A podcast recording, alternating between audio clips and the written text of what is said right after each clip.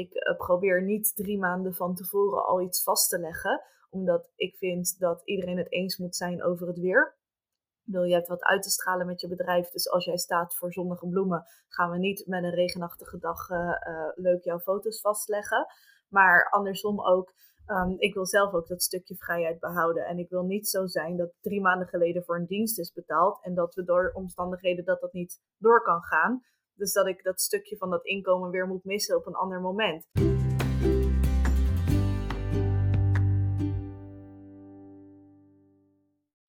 Even een korte huishoudelijke mededeling. Tijdens het opnemen van deze aflevering wilde de techniek niet heel erg lekker meewerken. Dus ik heb een aantal keer de opname stil moeten zetten en opnieuw moeten opstarten. Ik heb die stukken vakkundig aan elkaar geknutseld. Ik denk dat je daar geen last van gaat hebben. Maar mocht je een beetje een rare overgang horen ergens in het gesprek, dan weet je waar het door komt. En um, ja, tevens is dit het eerste deel van een dubbele aflevering. Want we waren in een heel mooi deel van het gesprek. En toen liet de techniek het volledig afweten. Dus daar heb ik de opname afgebroken. En um, nou ja, daar kom je vanzelf bij. En binnenkort nemen we aflevering twee op. Maar ik wens je alvast heel erg veel luisterplezier met deel één. Van harte welkom bij een nieuwe aflevering van de Hippische Ondernemers Podcast. Ik heb weer een leuke gast opgezocht voor jullie vandaag. En uh, ik ga in gesprek met iemand die ja, heel veel dingen doet. Dat zal ze straks zelf wel even vertellen. En dat is eigenlijk ook gelijk een beetje het onderwerp waar we het vandaag over gaan hebben.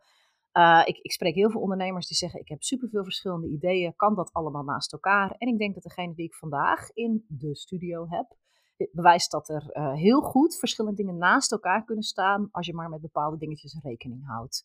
Um, nou ja, wie luistert misschien, als je de kent, had je het al een beetje geraden. Ik zit hier met uh, Melanie van Mevrouw Wiebelkont. Mel, van harte welkom. Wil jij jezelf eens even voorstellen? Natuurlijk wil ik dat. Dankjewel voor de uitnodiging allereerst.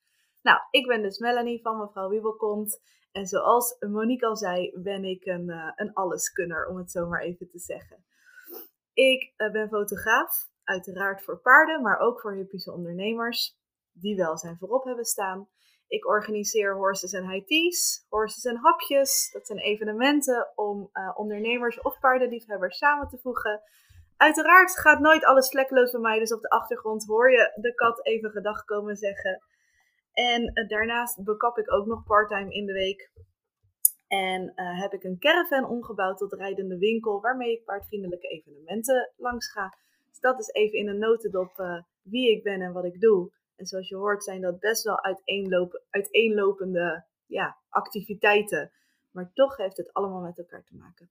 Ja, want het is dus uh, bekappen, fotografie, evenementen organiseren. En nog, eh, wat nu niet meer echt een webshop is, maar het zou zomaar in de toekomst weer een webshop kunnen worden. En is het in het verleden wel geweest. En op dit moment is het gewoon je rijdende winkel. Dus ja, dat zijn inderdaad um, ja, uiteenlopende bedrijfstakken, laten we het zo zeggen. Uh, kun jij eens vertellen wat voor jou de rode draad overal in is? Ja, dat is toch echt wel mijn missie en dat is meer blije paarden.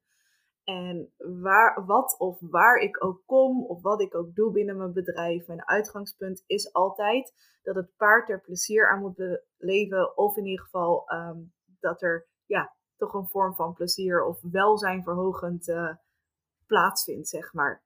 Dus als ik bekap, dat doe ik overigens uh, alleen maar met een collega samen. Dus ik heb helemaal geen eigen promotie daarvan of zo. Maar uh, dan zorg ik ervoor dat de paarden goed op de voetjes staan. Uh, ik geef advies over huisvesting, over voeding. Dingen om het alleen maar beter te maken voor het paard. Kom ik ergens met mijn winkel, dan hangen, hangt de caravan vol met foto's. Waardoor mensen weer geïnspireerd kunnen raken. En uiteraard de producten die ik verkoop sluiten ook weer aan om het leven van een paard te verrijken en leuker te maken. Maar ook met mijn fotografie, want um, ik ben niet het type dat zomaar een, uh, ja, even heel zwart-wit gezegd, een dressuurruiter op de foto gaat zetten die uh, ja, iets minder vriendelijk met het paard omgaat, laten we het zo noemen. Um, maar ik ben wel degene die ervoor zorgt dat er rust is tijdens een fotoshoot, dat je echt kan genieten. En dat doe ik ook voor hippische ondernemers, want ik ga alleen maar in zee met bedrijven waar ik zelf achter kan staan, die voor mij ook weer een plek hebben in deze paardenwereld, die de paardenwereld een stukje mooier maken.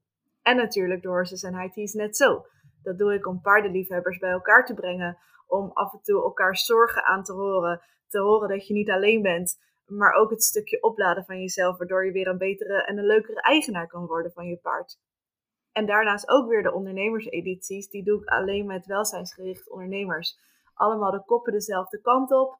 Uiteraard hebben we het over van alles en nog wat en mogen er discussies ontstaan. Maar het einddoel is meer blije paarden. Ja, ja als je het zo uh, vertelt klinkt het uh, heel logisch. Ik heb geoefend hè, met mijn coach. Ja, jij hebt een hele goede coach. Hè?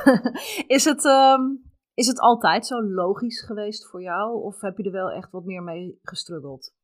Hou op, schei uit. Ja, ik uh, onderneem nu zo'n... Uh, nou, het is begonnen vijf jaar geleden met fotograferen. Uh, van gezinnen tot bruiloften, tot af en toe inderdaad wel zo'n dressuurruiter voor mijn lens, waarvan ik dacht, uh, wat doe ik hier? Uh, nee, het is zeker niet altijd makkelijk of vlekkeloos gegaan. Ik uh, ben het type dat van alles probeert en het ook weer kapt als het niet lukt of als het niet goed genoeg gaat voor mezelf. En ik heb daar echt wel een balans in moeten vinden. Zoals je ook al zei, heb ik een webshop gehad. Nou, ik merkte voor mezelf dat dat gewoon ja, en niet rendabel was, maar ook heel hard werken was. Buiten de rest wat ik allemaal deed. Uh, het bekappen vond plaats eigenlijk ja, terwijl er geen ruimte was binnen mijn bedrijf. Want ik was al zo hard aan het werk om mijn eigen activiteiten en, en ja, bedrijfstakken op te zetten. En toen had ik er ook in één keer bedacht om te gaan te bij bekappen. Nou, bedenk je dat niet één, twee, drie natuurlijk. Maar daar was totaal geen structuur in te vinden. En ik kan wel zeggen dat ik denk eigenlijk vrij recent, de laatste twee, drie maanden, dat daar echt steeds meer structuur in is gekomen. En ik steeds duidelijker voor mezelf heb, oké, okay, uh, wie ben ik, waar sta ik in de paardenwereld en hoe ga ik dat tot uiting laten komen. Ja, en um, wat voor structuur, oh je loopt bij mij even vast, ah, en je beweegt weer. Wat voor structuur heb je erin aangebracht, wat doe je daarvoor? Heb je vaste dagen voor bepaalde activiteiten, heb je themaweken? Er zijn natuurlijk honderden manieren waarop je dat kan vormgeven, hoe ziet dat er bij jou uit? Ja, klopt. Bij mij ligt dat voornamelijk inderdaad in een structuur in mijn week aanbrengen. Zo heb ik vaste bekapdagen, dat zijn de donderdag en de vrijdag. En probeer ik dus uh, mijn fotoshoots te plannen op maandag, dinsdag of de woensdag af en toe een zaterdag. En probeer ik maximaal twee keer per maand een evenement te laten plaatsvinden in het weekend. Zodat er ook nog genoeg ruimte is voor spontane dingen, want daar hou ik heel erg van. Ja, want ik was altijd bang dat door structuur aan te brengen dat ik mezelf en mijn vrolijke spontane kant zeg maar zou verliezen. Maar ik merk dat daar juist meer ruimte voor is gekomen door te weten waar je aan toe bent. Um, ja, en ook wel het stukje je privéleven ook echt ruimte geven in je agenda. Want het is heel makkelijk, zeker als startende ondernemer, om maar door te gaan en aan te blijven staan. Uh, op een gegeven moment was ik zeven dagen in de week aan het werken en ook gewoon nog twaalf uur 's nachts. Ik wil niet zeggen dat ik dat nu nooit meer doe, want ik ga daar gewoon heel lekker op. Maar daar is nu dus ruimte voor, om dat gewoon ja. mee te doen en te doen. Nu maak je die keuze. Dus nu ja. kies je bewust, wil ik het vandaag wel of wil ik het vandaag niet. En dat is natuurlijk anders dan wanneer je een soort van het idee hebt dat het maar moet of dat het zo hoort. Om zeven dagen per week, van zeven uur 's ochtends tot tien uur 's avonds, maar met je bedrijf bezig te zijn. Precies. Ik dacht, ik moet altijd uh, actief zijn. Altijd, mijn bedrijf is best wel gegroeid eigenlijk door sociale media. Dus ik dacht, ja, als ik maar altijd online ben en altijd gelijk reageer, altijd zorg dat ik toegankelijk ben voor mensen, um, bezig met promotie, met marketing. Dat is trouwens iets anders, want ik dacht altijd dat ik helemaal niet goed was in marketing. Uh, maar dat bleek dus toch wel een beetje zo te zijn. Maar ik was daar dus altijd mee bezig. En ja, daarin verlies je gewoon jezelf. Maar uiteindelijk ook je bedrijf, want het plezier verloor ik er ook in. Nou, en ik denk, wat jij nu zegt, want die hadden we nog niet genoemd, de marketing. Maar jij bent actief op social media. Je maakt ook video's, je bent veel aanwezig in stories, je deelt veel over je eigen leven, je maakt veel posts. En ook marketing doen is natuurlijk wel een volwaardig onderdeel van je bedrijf. En wat ik zie, en wat jij nu eigenlijk ook beschrijft, en ik zie dat ook bij veel andere ondernemers, en ik herken dat zelf ook, is dat je toch snel geneigd bent om dat uh, ja, doorheen heel de dag maar een beetje te doen. Uh, te denken van, oh...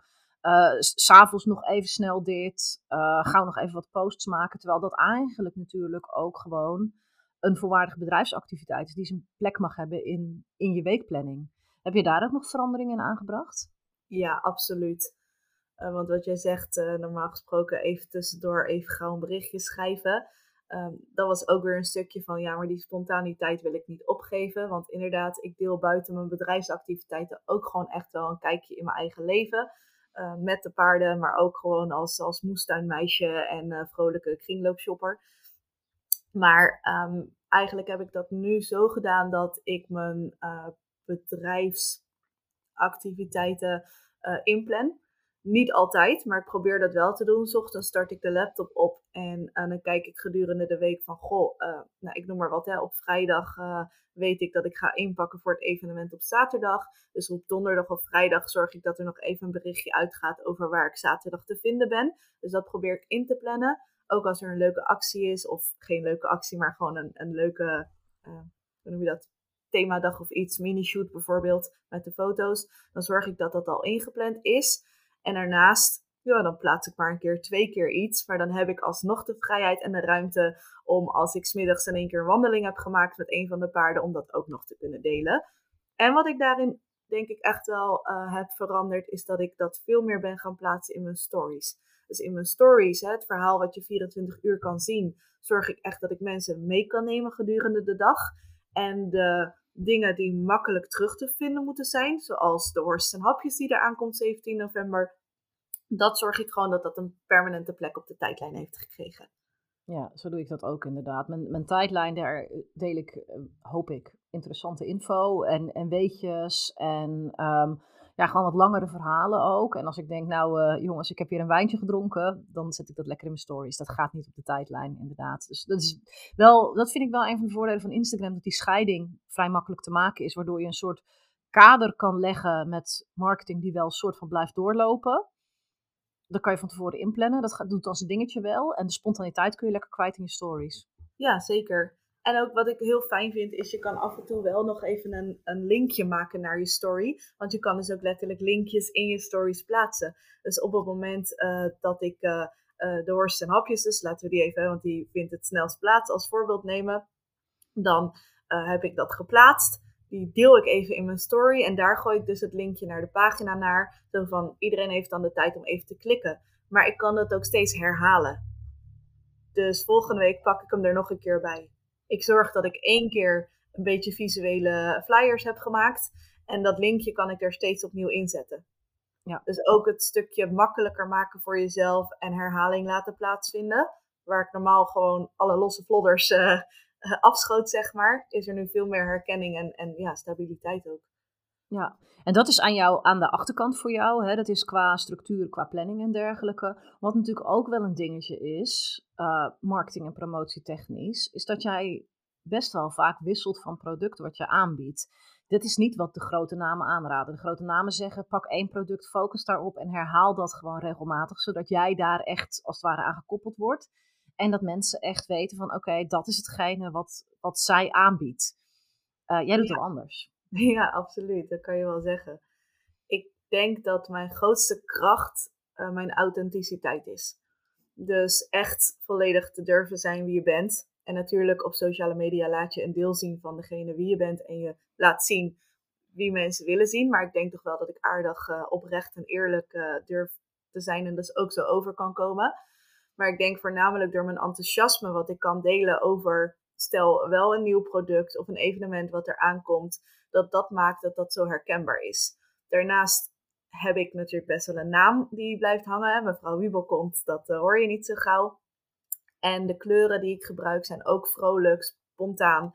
Ja, eigenlijk alles wat de naam Mevrouw Wiebelkont oproept, uh, dat heb ik ook wel eens nagevraagd bij klanten, maar ook bij volgers. Dat maakt dat ik herkenbaar blijf. Dus of ik nou een cadeaubox voor de feestdagen organiseer, ook dat is gewoon weer lekker herkenbaar door mijn enthousiasme en de dingen die ik eromheen deel.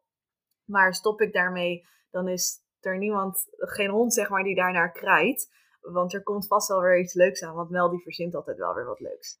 Ja, dus het, het is eigenlijk uh, herkenbaarheid in de afwisseling. Ja, dus het, eigenlijk het, wel. Ook gewoon dat, dat mensen weten, oh er is iets nieuws, dan, dan is het misschien waarschijnlijk al Mel die dat bedacht ja. heeft. Ja, en wat ik, wat ik natuurlijk ook wel... Het zijn wel um, diensten en dingen die bij elkaar passen. Nou, ik denk dat, dat de mensen die naar de Horses en High Tea komen, of dat nu ondernemers of particulieren zijn, zijn ook de mensen die potentiële klanten zijn voor een fotoshoot. En dat zijn ook de mensen die op de evenementen komen waar jij met je caravan staat en dan daar even komen aanlopen. Dus eigenlijk um, specialiseer je wel, maar je specialiseert niet in een aanbod, maar je specialiseert in een doelgroep. Ja, absoluut. Ik denk echt wel dat ik heel duidelijk uh, heb wie mijn ideale klant is. Maar ook mijn ideale volger, om het zo maar te zeggen. Want Ik hou er niet van om mijn Instagram vol te plaatsen met verschillende mensen die maar af en toe een hartje plaatsen. Nee, ik wil oprechte connecties aangaan. Ik ben heel erg van het offline samenkomen. Dus dat is ook iets wat echt wel, hè, ondanks dat ik heel veel online doe, vind ik offline samenkomen echt het allerleukste. Want dan kan je elkaar zien, dan kan je elkaar spreken. En ook bijvoorbeeld de Horses en High Tea, die vindt steeds weer op een andere plaats of op een andere locatie plaats. Dus zelfs daarin is afwisseling te vinden. En ben je, ben je bij de ene geweest, dan ben je nu al nieuwsgierig naar waar de volgende locatie is. Ja, dus je creëert eigenlijk door voor die ene doelgroep die je goed helder hebt, steeds een nieuw aansprekend aanbod te creëren of een wisselend aansprekend aanbod, creëer je ook de mogelijkheid om heel veel te ja, cross-sellen of upsellen als het ware. Voor de mensen die luisteren en denken, waar heb je het over? Uh, cross-sellen is als je één product verkocht hebt en je verkoopt aan dezelfde klant vanuit dat product nog iets anders wat ongeveer in dezelfde prijscategorie zit. Upsellen is als je één product hebt verkocht. Dus stel bijvoorbeeld iemand is bij jou op de Horses en High Tea geweest voor vijfenzeventig euro. Ja. Uh, en die schaalt daarna op naar een fotoshoot en bestelt daar nog foto's na en geeft uiteindelijk vierhonderd of vijfhonderd euro bij jou uit. Precies. En die mogelijkheden creëer je natuurlijk wel. Uh, daardoor krijg je eigenlijk een mooi klantenbestand waar je, het klinkt heel oneerbiedig, maar waar je steeds opnieuw inkomsten uit kunt halen. Het laatste stukje viel bij mij even weg, dus misschien oh, ik, moet het geknipt worden. Ik herhaal dat. Uh, ik knip niks, ik herhaal dat gewoon. Ik zei, je creëert een, kla- een, een klantenbestand waar je steeds opnieuw inkomsten uit kunt halen. Ja, precies. Nou, inderdaad, want uh, in zo'n goodiebag voor de Horses en High Tea, uiteraard gaat daar mijn eigen aanbod ook in. Maar ik weet van tevoren dat de mensen die daarop afkomen, inderdaad, die passen bij mij. En um, natuurlijk zitten er ook wel eens mensen bij die hele andere dingen doen in de paardenwereld. Maar zelfs dan kunnen we nog wel iets voor elkaar betekenen. Want je hebt elkaar al gesproken, je hebt een helder beeld van elkaar. En nou ja, dat is alleen maar heel erg mooi. Dat kan inderdaad heel goed samenvallen. Ja. Nou, nu is het een beetje een halleluja verhaal. Hè? Iedereen die luistert nu denkt, ik ga zevenentwintig verschillende dingen aanbieden. Ja, maar het heeft natuurlijk ook wel zo zijn, zijn uitdagingen. Zeker, ja. De grootste uitdaging zit hem denk ik in uh, geen ja, continue inkomsten hebben. Het is niet voor niks dat ik ben gaan bekappen. Kijk, ik, ik kon dat goed. Hè? Dat is gelopen zoals dat het is gelopen. Maar ik zorg daardoor wel dat ik twee dagen in de week vast inkomen creëer. Door vaste routes te maken. Nou ja, oké, okay, die maak ik niet helemaal zelf. Dat doet mijn collega, maar prima. Ja. En uh, de grootste uitdaging voor mij zit het dan ook in het jezelf niet gek maken met dat je de ene maand wat meer verdient en de andere maand wat minder. En zeker als startende ondernemer die dus heel hard haar best doet om, om hè, gezien te worden en groter te worden, was dat echt wel een, een grote, ook mentale uitdaging. Ja, want je hebt dan natuurlijk, stel jij gaat een keer met je caravan naar een evenement of je staat met een stand op een Equiday, dan draai je in ieder geval, qua winst valt het misschien nog tegen, maar qua omzet draai je dan een hele goede maand. Juist. Uh, daar kan natuurlijk gewoon een maand achteraan komen, waarin het echt stukken minder is. Jazeker, want ook qua fotoshoots, uh, zeg maar, ik uh, probeer niet drie maanden van tevoren al iets vast te leggen, omdat ik vind dat iedereen het eens moet zijn over het weer. Je hebt wat uit te stralen met je bedrijf. Dus als jij staat voor zonnige bloemen, gaan we niet met een regenachtige dag uh, uh, leuk jouw foto's vastleggen. Maar andersom ook, um, ik wil zelf ook dat stukje vrijheid behouden. En ik wil niet zo zijn dat drie maanden geleden voor een dienst is betaald. En dat we door omstandigheden dat dat niet door kan gaan. Dus dat ik dat stukje van dat inkomen weer moet missen op een ander moment. Dus dat maakt het voor mezelf ergens ook lastiger. Doordat ik niet altijd van tevoren weet wat ik ga verdienen. En dat is bij mij echt wel een, een ja, groot stukje van, van het groeien in mijn onderneming geweest. En ook wel af en toe dat ik dacht, zo, ik ga eventjes een handdoek in de ring gooien. Ik ga weer lekker terug in loondienst. Want het is heel leuk dat ik leuk vind wat ik doe.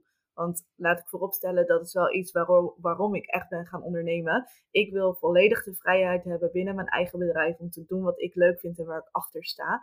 En in loondienst had ik die vrijheid niet altijd. Maar wat ik wel had in loondienst was zekerheid. Dus als Financieel. Ik dan, precies, maar ook gewoon als ik uh, even heel plat gezegd een kutdag had, dan kon ik alsnog naar mijn werk gaan en dan kon ik de deur 's avonds dichttrekken en dan was het klaar. Maar als ik mezelf nu niet zo lekker in mijn vel voel zitten, bijvoorbeeld door uh, deze week de stress rondom de verhuizing van mijn paarden, uh, nou, andere dingen die plaats kunnen vinden, dan ben ik alsnog degene die zelf de touwtje in handen heeft. Dus je moet, nou ja, dat, dat is het gevoel wat je creëert. Je moet ook nog gewoon je gezicht laten zien binnen je bedrijf.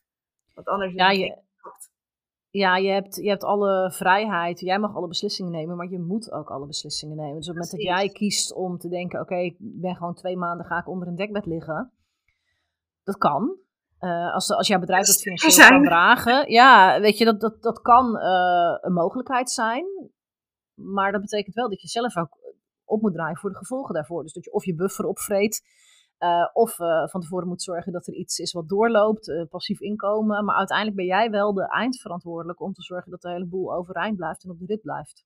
Ja, zeker. En in het begin is dat echt wel ja, heel lastig geweest. Nu durf ik echt wel te zeggen dat dat goed gaat. En inderdaad, mijn spaarpotjes zijn aan het groeien. Dus ook als het dan weer even wat minder is, dan durf ik het los te laten. En dan zeg ik, oh, het is goed, ik mag vandaag een baaldag hebben en ik hoef lekker even niks te doen.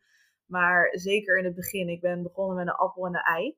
Ik heb mijn baan- en loondienst opgezegd, uh, omdat ik eigenlijk gewoon tegen een burn-out aan zat. Dus ja, het was of kiezen voor mijn bedrijf en daar energie in stoppen, want dat ging wel, want daar werd ik heel erg blij van. Maar alle lasten die daarbij kwamen, dus het wel volledig voor jezelf moeten kunnen zorgen. Uh, nou ja, dat zeg ik, maar ik heb een hele fijne partner naast me staan. Wat ook wel uh, maakte dat ik het kon doen natuurlijk. Maar ik begon met uh, een schuld van meer dan tienduizend euro, omdat ik alles moest inkopen voor Equiday. Want Equiday werd mijn evenement. Ja. Maar Equiday was ook precies mijn eerste evenement midden in de coronaperiode. Dus we mochten wel weer. Maar in één keer was de helft van de bezoekers die maar toegestaan waren. Ja. Maar ik had wel alles op afbetaling en geregeld met mijn leveranciers dat ik alles kon doen. En nu zeg ik dat, van joh, ik had een schuld van tienduizend euro. Maar ik heb dat heel lang ook niet durven toe te geven.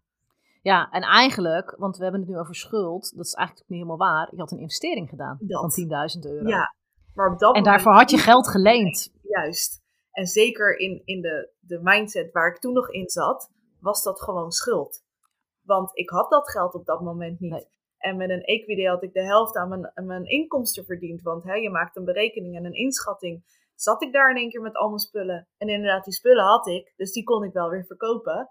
Maar mijn leveranciers die wachten ook gewoon op de, ja. op de betaling. Ja. Nou, dat is ja. goed gekomen, gelukkig. Maar... Ja, maar dat zijn best wel, best wel spannende keuzes. En um, kijk, over het algemeen genomen heb jij natuurlijk het voordeel dat veel van de dingen die je aanbiedt zijn gewoon diensten.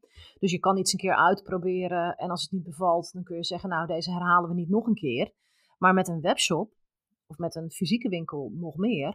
Maar dan, dan ga je voorraad moeten aanleggen. En dan kun je niet na een half jaar zeggen, oh nou, ik vond het toch niet zo leuk, ik schei ermee uit.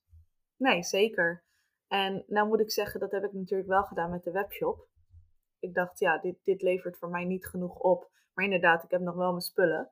Maar het maakte ook dat je altijd voorraad moest hebben. Terwijl er inderdaad achter in mijn hoofd zat nog steeds de afbetaling van die, de afbetaling van die. En dan kwam ik alweer, ja, maar ik moet dit afbetalen. Maar ik heb ook gewoon weer vierhonderd euro nodig om in ieder geval nieuwe producten te kopen. Dus eigenlijk had je een soort dubbele lasten. En ja. dat geeft niet als je dat kan dragen inderdaad. En je hebt de rest er gewoon naast lopen. Maar dat heeft voor mij echt wel hele stressvolle situaties gegeven. Waardoor ik dus ook op een gegeven moment heb gezegd, ik stop met de webshop. Dit is de voorraad die ik heb. Ik neem een caravan lekker mee, want daar haal ik energie uit. Ik ga netwerken met mensen. Ik ga kletsen. En wat ik verkoop, verkoop ik. En dat kan ik dan weer gewoon mooi afbetalen. Ja, en dan is het ook gewoon op is op. Weet je, als ik om twee uur 's middags op een evenement bij jouw caravan kom en je hebt iets niet meer, ja, dan, dan heb je het niet meer. Nee. Punt. En in een webshop wil je toch eigenlijk dat alles wat erin staat leverbaar is. Ja, klopt. Maar ook hoe vaak ik de vraag wel niet heb gekregen, zeker in het begin, uh, kunnen we dit ook in de webshop kopen? En dan dacht ik, ja, zie je, mensen willen een webshop. Ja, ja, want inderdaad, ik heb hier nog maar uh, twee hooinetten liggen. Maar eigenlijk willen ze er vijf, dus die willen ze kunnen nabestellen. Ja. En dan moet je echt wel stevig in je schoenen staan om te zeggen, nee, dat gaan we niet meer doen. En ik merk eigenlijk bij de laatste evenementen waar ik dat dus doe, daar uh, heb ik dus echt wel gemerkt dat door te zeggen, nee, ik heb geen webshop, dat mensen eigenlijk gewoon veel eerder overstag gaan om het dan toch gewoon mee te nemen. Dan en dan neem ik het nu wel mee. Maar, want dan hebben ze het. Ja, of misschien direct een bestelling bij je te plaatsen. Als mensen zeggen, ik wil echt vijf hooinetten, dat ze direct bij jou aangeven van, hé, hey, ik wil vijf hooinetten bestellen, kun je die leveren bij mij? Ja, en dan zeg ik op dit moment zelfs, nee, dat doe ik niet, maar kan je wel gewoon even een collega doorsturen. Ja, omdat je die administratie niet meer wil hebben. Ja, want ik ja, vergeet ja. dingen, ik, ik ben heel vaak druk in mijn hoofd, dus dat werkt gewoon niet. Nee, nee een webshop is best wel um, dat heeft ook wel zo zijn haken en zijn ogen. Ik spreek wel meer mensen die webshops hebben. En ik heb toevallig pas uh, een boek geluisterd over bol punt com. En um, die hadden dan in het... Op een gegeven moment hadden ze dan als doelstelling uh, om vijf procent winst te maken. Dus dat betekent dat vijfennegentig procent waren bij hun kosten. En dat was blijkbaar. En uiteindelijk wilden ze dan naar zeven procent toe. En dat was voor de sector heel erg hoog. En dan weet ik wel, bol punt com is natuurlijk een hele grote... Uh, die hebben allerlei systemen en dingen en gratis verzending. Dat heb jij allemaal niet. Maar het was voor mij wel een eye-opener... Om, die me wel weer liet zien van hoe klein de marges eigenlijk zijn. De totale marges op een webshop. Omdat je natuurlijk ook heel veel producten op voorraad moet leggen... die blijven liggen, waar je niet van afkomt. En dan heb je misschien wel, weet ik veel, veertig, vijftig procent marge op het product dat wel verkocht wordt. Maar het moet eigenlijk ook verdeeld worden over... Ja, daar moet je ook al die andere producten van kopen. Nou, inderdaad, ja.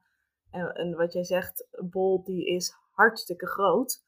Dus die redt dat uiteindelijk wel. Maar ik denk dat veel mensen vergissen, laat ik het zo zeggen. Ja, dat, ja, dat durf ik wel gewoon te zeggen. Dat veel mensen vergissen zich in...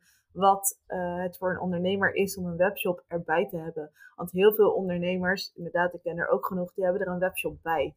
Die hebben geen klantenservice achter de schermen, die zorgen dat uh, voor elf uur besteld uh, de volgende dag in huis kan zijn. Nee, die doen dat als ze heel de dag hebben gewerkt, ze zeikersnel thuiskomen, dan ook nog voor jou die pakketjes in moeten pakken. En dan hopen ze dat de volgende ochtend niet te vergeten, zodat ze dat nog voor half negen bij het postkantoor kunnen brengen.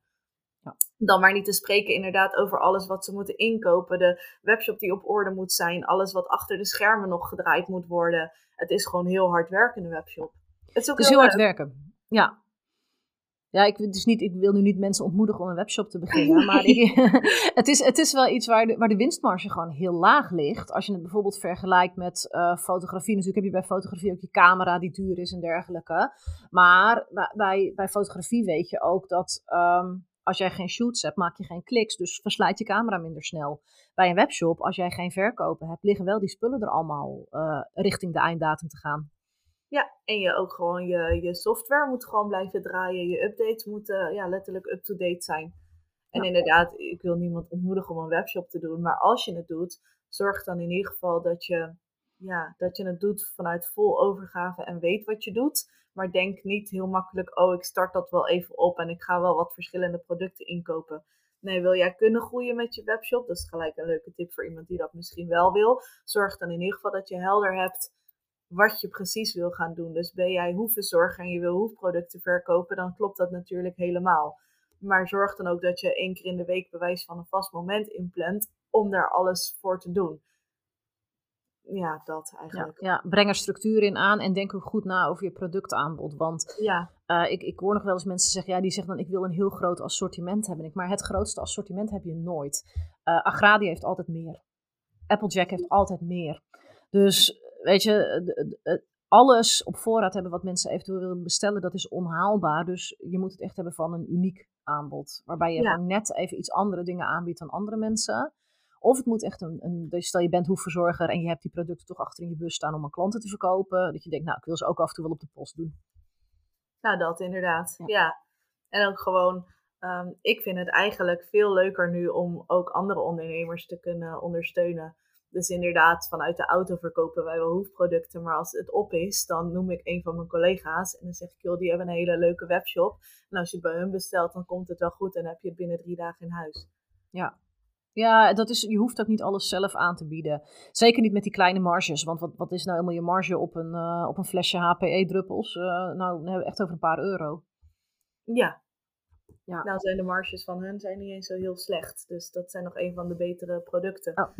Maar inderdaad, uh, nou ja, laat ik het hebben over hooinetjes die ik ook weer bij een, bij een kleine ondernemer inkocht. Dan heb je het misschien over twintig procent. En dan klinkt twintig procent heel erg veel. Maar als dat is op een netje van tien euro en je moet er inderdaad wel gewoon twintig op voorraad hebben. En dan heb uh, je buurvrouw heeft af en toe een leuke aanbieding en het is weer kerst of Black Friday. En je denkt, uh, ja, ik moet hier wel aan meedoen. Daar gaat je winst, want dan heb je in één keer nog maar tien procent. Nou, we hebben het nu een beetje gehad over een webshop, dat het heel leuk is. Maar dat de winstmarges gewoon heel klein zijn. Dus dat je het echt wel een beetje vanuit uh, interesse moet doen en dat je het heel erg leuk vindt. Of er vol voor moet gaan en het heel groot moet maken, zodat je van die kleine winstmarges ook kan leven. Uh, maar als jij nou kijkt naar al je andere aanbod, wat is dan hetgeen waarvan je zegt, nou daar zit wel gewoon een goede marge op, daar verdien ik wel lekker aan? Dan zijn dat echte fotoshoots. Uh, dat is meer inderdaad, ik heb mijn apparatuur natuurlijk, maar dat heb ik al aangeschaft. Um, dat is wel weer toe aan een upgrade, maar dat is iets wat ik zelf graag wil. Uh, ik heb mijn software wel wat draaiend moet blijven. En mijn, um, ja, mijn tijd is gewoon het meest waard eigenlijk. Reistijd soms ook, benzinekosten. Maar verder aan, aan tijd vooraf, bijvoorbeeld met een klant, dat is mijn investering daarin. Dus de kosten die ik heb aan een fotoshoot draaien zijn gewoon een stuk lager, waardoor de winst ook een stuk hoger is. Ja, er gaat dan wel relatief veel tijd in zitten, maar als je al die tijd doorrekent, kom je nog steeds gunstiger uit dan met de tijd die je in je webshop stopt, denk ik. Ja, dat kunnen we wel stellen. Ja. Ja. En het, uh, de evenementen? Ja, het is echt heel erg wisselend. Want uh, sta je inderdaad, je weet het gewoon niet van tevoren. Dat is het eigenlijk. De ene oh, keer sta je, je op vast. een uh, Equiday bijvoorbeeld en dan draai je, nou ik noem maar wat, rond de duizend euro. En dan heb ik het gewoon even over een bedrag. En dat klinkt misschien als heel veel. Maar als je net voor dertienhonderd hebt ingekocht, dan is dat helemaal niks. Maar de andere keer denk ik, nou ik neem wel mee wat ik nog heb liggen. En dan ben je uitverkocht. Ja, dan is het lekker. Want dan heb ik dus vooraf niet nog extra dingen moeten inkopen. En heb ik het gedaan met wat er is. Maar het is echt heel erg wisselend. Ik ben daar ook wel een stuk duidelijker in geworden naar de potentiële evenementen toe. Want ik word best wel vaak benaderd, wil je bij ons komen staan? En dan vraag ik ook echt, oké, okay, hoe ver is het? Uh, wat zijn de mensen die daarop afkomen? Want uh, ik word best wel vaak door mijn vrolijke uitstraling gevraagd om op een Bixie-wedstrijd te staan. Ja, nou ja, wedstrijden aan zich is al niet iets wat heel erg bij mij past. Ik bedoel, ik support mijn vriendin met liefde, maar dat is ook echt de enige. En um, ja, kleine kinderen, die kopen misschien een keer een zeepje voor een, voor een manegepaard of wel een eigen paard of een flexievoerbal. Maar die gaan niet uh, in, oh hé, hey, je hebt zaden bij je. We gaan weer eventjes onze Battle Paradise uh, volzaaien. Nee. Dat nee, dan zou je echt met een, uh, een webshop moeten staan met uh, dekjes en halsters en uh, helaas zweepjes, dat soort ja, dingen. Ja, glitters en... Uh, En nog meer kleurtjes. Ja. Ja. Ja, nee, het zijn meer de, de dingen als uh, zo'n open dag bij Marloes hè, van Uki's. Dat, ja, of een, dat een Equiday, dat zijn jouw soort evenementen, denk ik. Hè? Ja, zeker. En ja, daar probeer ik me ook echt wel in te onderscheiden. Dat ik dus niet al die kleine evenementen afga. En ik probeer ook echt wel um, ja, daar gewoon een uitzondering in te blijven. Ik wil niet dat de Wiebelshop, want zo noem ik de caravan, dat die overal te zien is. Dus als ik op een evenement sta, dan heb je geluk en dan kan je me komen opzoeken. En dan is het ook gelijk een stukje netwerken. Want dat is ook wat ik doe. Mensen vinden het leuk om je dan een keer weer te spreken. Want je hebt misschien al online contact gehad. Uh, je mag me vragen stellen en dan wil ik echt wel wat advies geven. Of meedenken over snackplekjes bijvoorbeeld. Maar dat is gewoon oppervlakkig. Dat is een stukje service die je krijgt op het moment dat je... Dat je ja, een, een snuffelmat bijvoorbeeld uh, aanschaft. Dan wil ik je wel wat vertellen over hersenwerk. Maar ook daarin is het gewoon een stukje lekker ja, netwerken eigenlijk.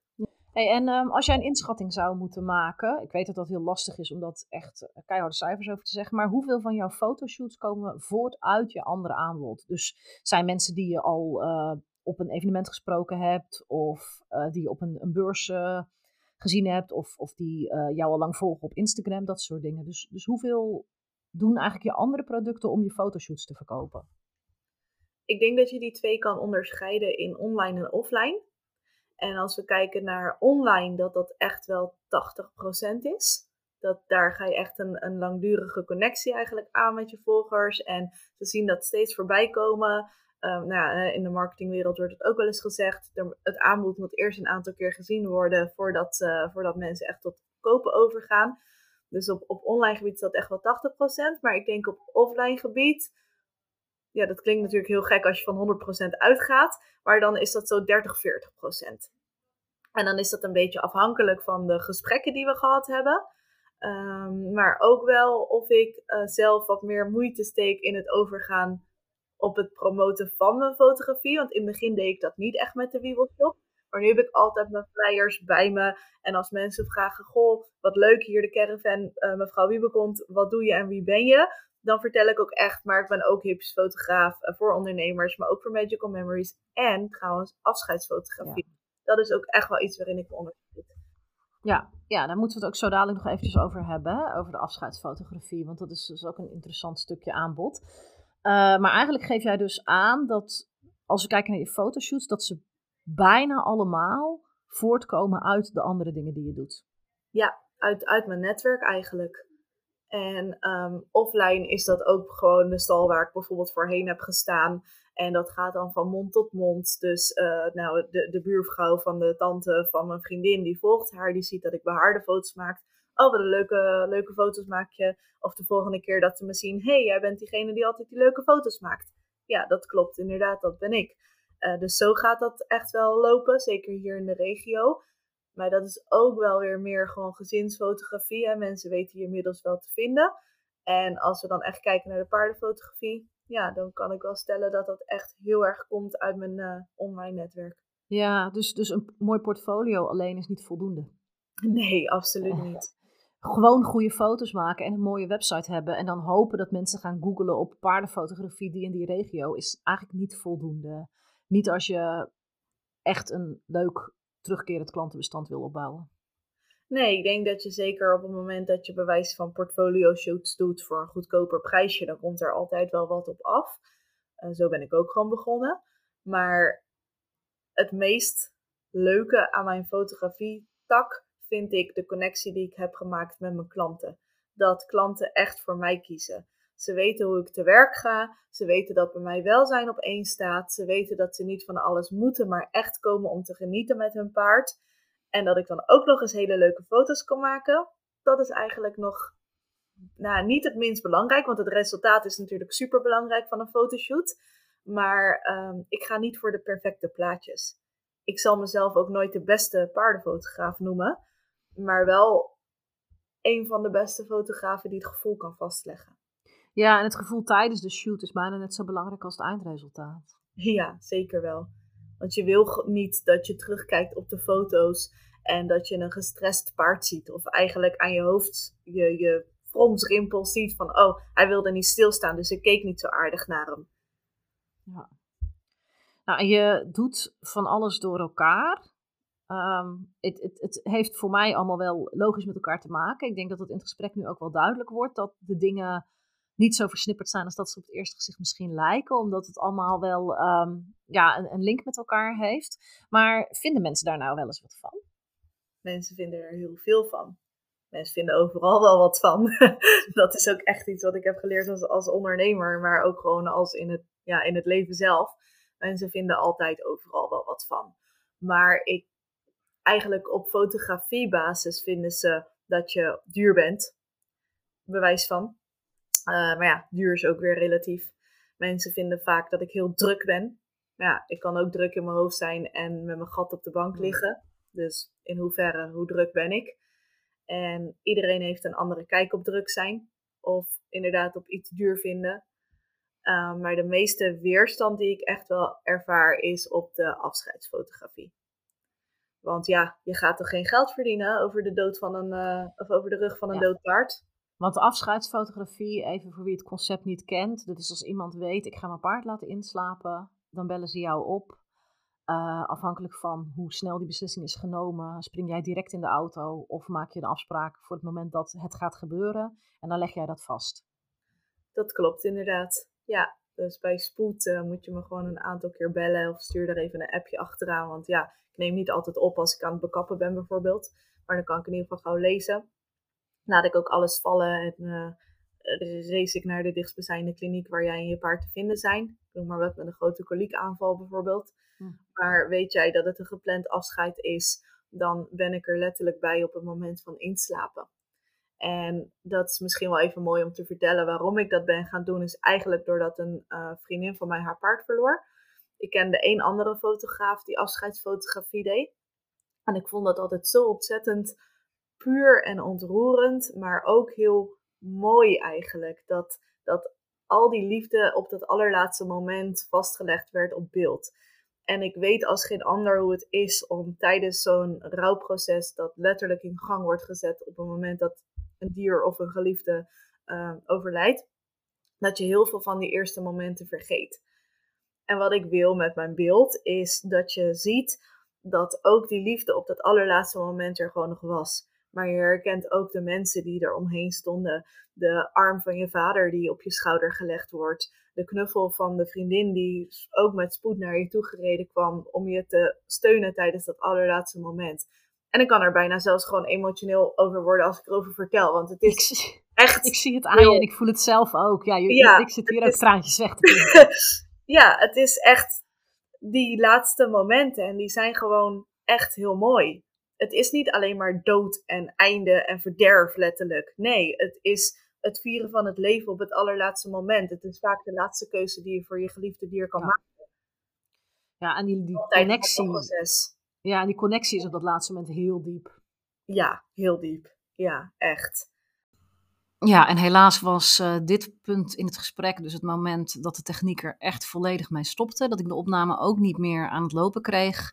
Binnenkort heb ik een afspraak met Mel om verder te praten over... Um, ja, eigenlijk het stukje waar we net over waren begonnen. Afscheidsfotografie. Een onderneming opbouwen rondom een heel gevoelig onderwerp, namelijk rondom de dood van in dit geval een paard, en daar diensten voor aanbieden. En daar gaan we binnenkort nog verder over in gesprek en dan uh, zie je die aflevering vanzelf wel verschijnen.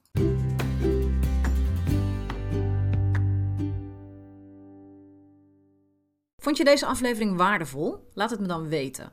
Dat kan door me een berichtje te sturen op Facebook of Instagram. Als je me wilt helpen meer paardvriendelijke professionals te bereiken, zou ik het enorm waarderen als je andere mensen vertelt over deze podcast. Stuur ze de link of geef een shout-out in je stories. Zo help je mij meer mensen te bereiken die zich inzetten voor paardenwelzijn en zo maken we samen de paardenwereld steeds een stukje mooier.